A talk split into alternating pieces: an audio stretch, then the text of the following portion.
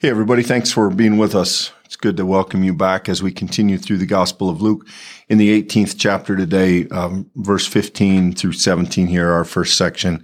Um, I, th- I, think one of those passages that is beloved, um, not so much as a story, but perhaps more as an image.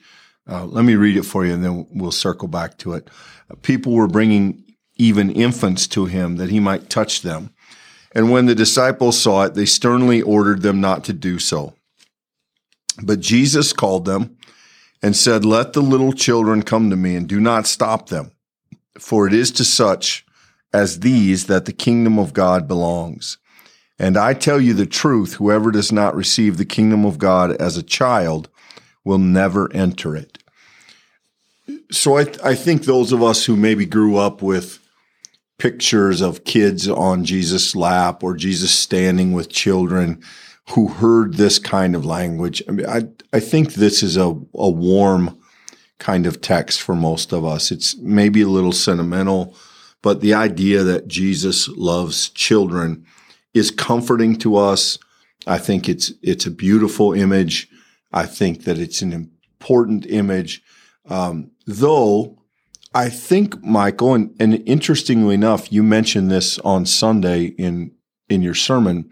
I, I think it is difficult for us to understand that this is not a consensus in Jesus' world. Uh, it those of us who live in a culture that values children and treasures images and and loves the idea of you know babies and young people it's a little harder for us to resonate that that was that was not so much the case in Jesus' world.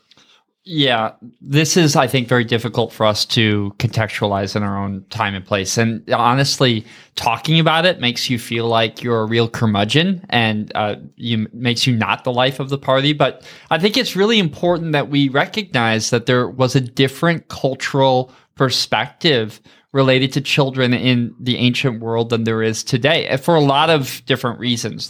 One reason being quite simply that life expectancies for children were substantially lower at that point. And so a family might have a number of children, and not all of those children would make it to adulthood. So there was a kind of awareness of the fragility of the small life. And then on top of that, um, you have this reality where so many of these kids, Clint, they they didn't contribute to the family's financial needs. If a family um, needed work to be done, especially the youngest children were a burden and they were not a benefit. At some point, they would get old enough that they could either be a part of the household chores or ultimately be able to generate income of some form.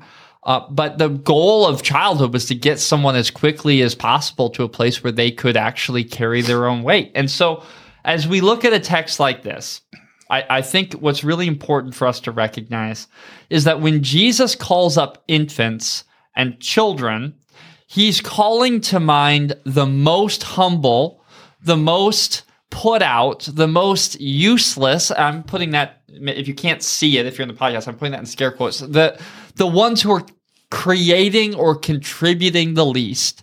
And he's saying they have inherent value because of the reality of whose they belong to. This language that we hear have here as receive the kingdom of God as a little child.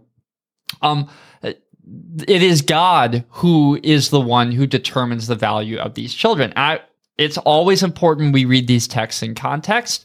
And I think that there is a kind of sentimentality applied to this text, Clint. So I just want to point out where we ended on verse 14, who, all who exalt themselves will be humbled, and all who humble themselves will be exalted. The very next words in Luke give us as illustration the people who are most humbled by definition, literally the children. And it is these who are, in God's eyes, exalted. They're lifted up. They're made even more important because of God's grace and power. And, and, and that exemplifies the point that Jesus was making and does so in a way that would have really hit home in the first century context.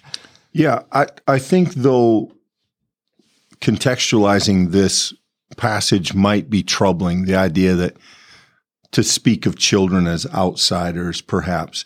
But Luke is incredibly partial to the down and the out and those who live on the bottom rung. We, we've seen that. Keep in mind that Jesus occupies a culture in which most children are going to do what their parents do.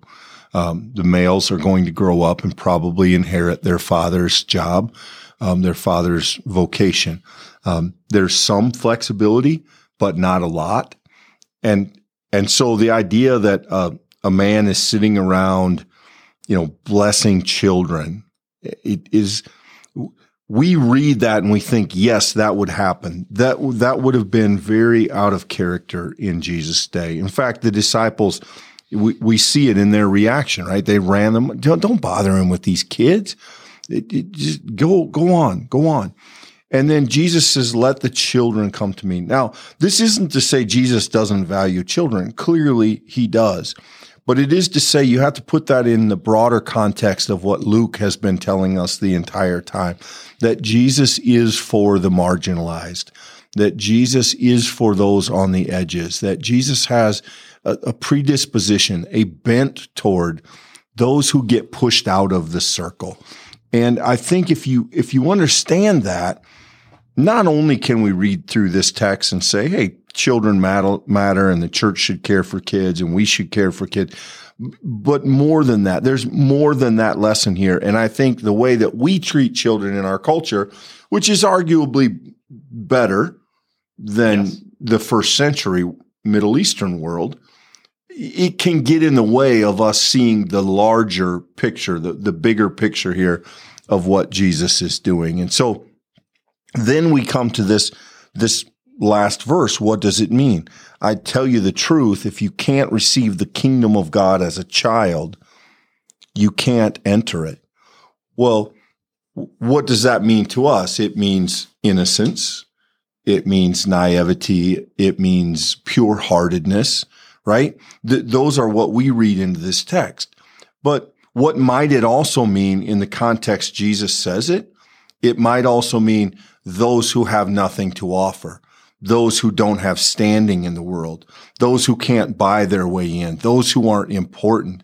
If you can't receive the kingdom as one who can only receive, then you might not ever enter it. And, and again, Michael, I think while it may be troubling for us to get there, I think if we can see that, I, I do think it deepens the text. It deepens the text. I think it also points out the ways in which a text like this has been formative in the life of the church and the world, I think, in helpful ways, Clint. And if you're a person who's been with us for a number of these studies, uh, then I'm sure at some point you've been with us at the point where we had rather critical things to say about the church or the church's interpretation of a text or you know over thousands of years the church has certainly gotten gotten it wrong more times than we can count but clint it's worth pointing out the church has taken words like this incredibly seriously in the history of its life. And it's because of texts like this. And, and this is this text uh, with its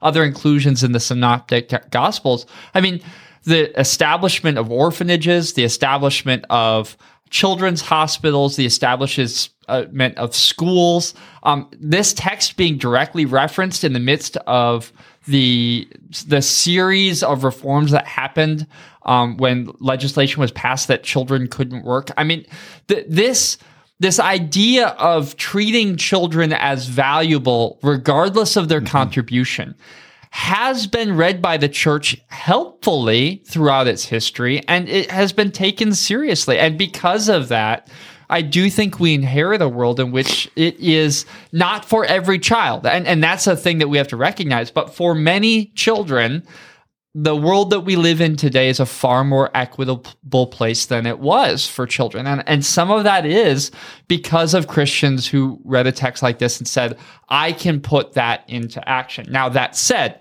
I think a more complex reading opens our eyes to see that textually, Luke is not just talking about children. Luke is talking about all of those vulnerable people who are displaced and put out and who are powerless. I think that Luke has a much larger view than just children in mind. But there are times in which the church has taken a text like this and said, this is a clarion call. We need to live into the kinds of values we see in the scripture here. And I think that this is an example where that has been done well in many cases. Yeah, and that happened fairly early. We have documented um, history of things that happened in Rome, in the Roman world in Jesus' day, of people taking children, um, either born the wrong gender or unwanted or couldn't afford them, and leaving them in fields or at at there was a particular dump outside of uh, Jerusalem where that often happened, and and we have documentation that suggests Christians went out and and did what they could to rescue those children. So that call was taken seriously very early in the church's life and and we should continue to hear it. Having said that we also want to put this text in conversation with the other texts around it. And i want you to hold on to this one because essentially what this text says is that those who really don't have much to offer receive the kingdom. And tomorrow we meet a man who has everything to offer and can't receive the kingdom. And so um, Luke, it, it, as he often does, masterfully places stories together to get a contrast and to get the most impact out of each one. And I, and I think you'll want to hold this story loosely as we go into a very different story tomorrow because I think they accent each other really well. And I think the question that comes to us comes from this last verse, Clint. Truly, I tell you, whoever does not receive the kingdom of God as a little child will never enter it. The, this is a really challenging word from Jesus, I think, really, if we take it seriously, because most of us live our entire lives seeking agency far beyond a child's. We, we want to be in control of our life and we try to achieve that control through so, so many different means through influence, through popularity, through money, through resources. We, we try to pull ourselves ahead. And when we do that, we put ourselves at the driver's seat and we make it all the harder i think when we come to a text like what jesus is teaching here. We make it all the harder for ourselves to receive the kingdom which is always by definition gift. It's never earned. It's never achieved. And clint i think for so many of us myself included maybe myself supremely i find a text like this very very challenging because it's it's very hard to live your life open to vulnerability and trust. And that's what Jesus is calling us to lives of, of trust in him and, and not our own agency or power or, or whatever things we might reach for. And I think if we're willing to hear in this, yes, there's a comforting image here. There's also a challenging, applicable image here. Yeah. And, and again, masterfully, Luke puts this little episode, which we love on its own, but notice to where it is it, it is between the par- parable of the Pharisee and the tax collector, in which the tax collector said, Forgive me, I'm a sinner, and went home justified. And the tax collector said, I, I'm so good. I'm glad I'm not like these other people and didn't go home justified. And then the story we'll see tomorrow, the rich ruler who, who wants to inherit eternal life, but finds that the price is ironically too high for a rich man. And um, this text might seem oddly placed unless I think you understand what Luke is doing with it. And, and this is the value, and this is why we're so glad for all of you who join us daily all as we go along this study, because when we take it slowly, we discover the ways in which these ha- stories have been included together to teach us something with much larger strokes than just short little sections. So thank you for investing your time with us again today. If you've made it this far through the study, uh, we're overjoyed that you've done that. We hope that you will leave by giving this video a like that helps others find it in the future and then subscribe so you can stick with us along the journey.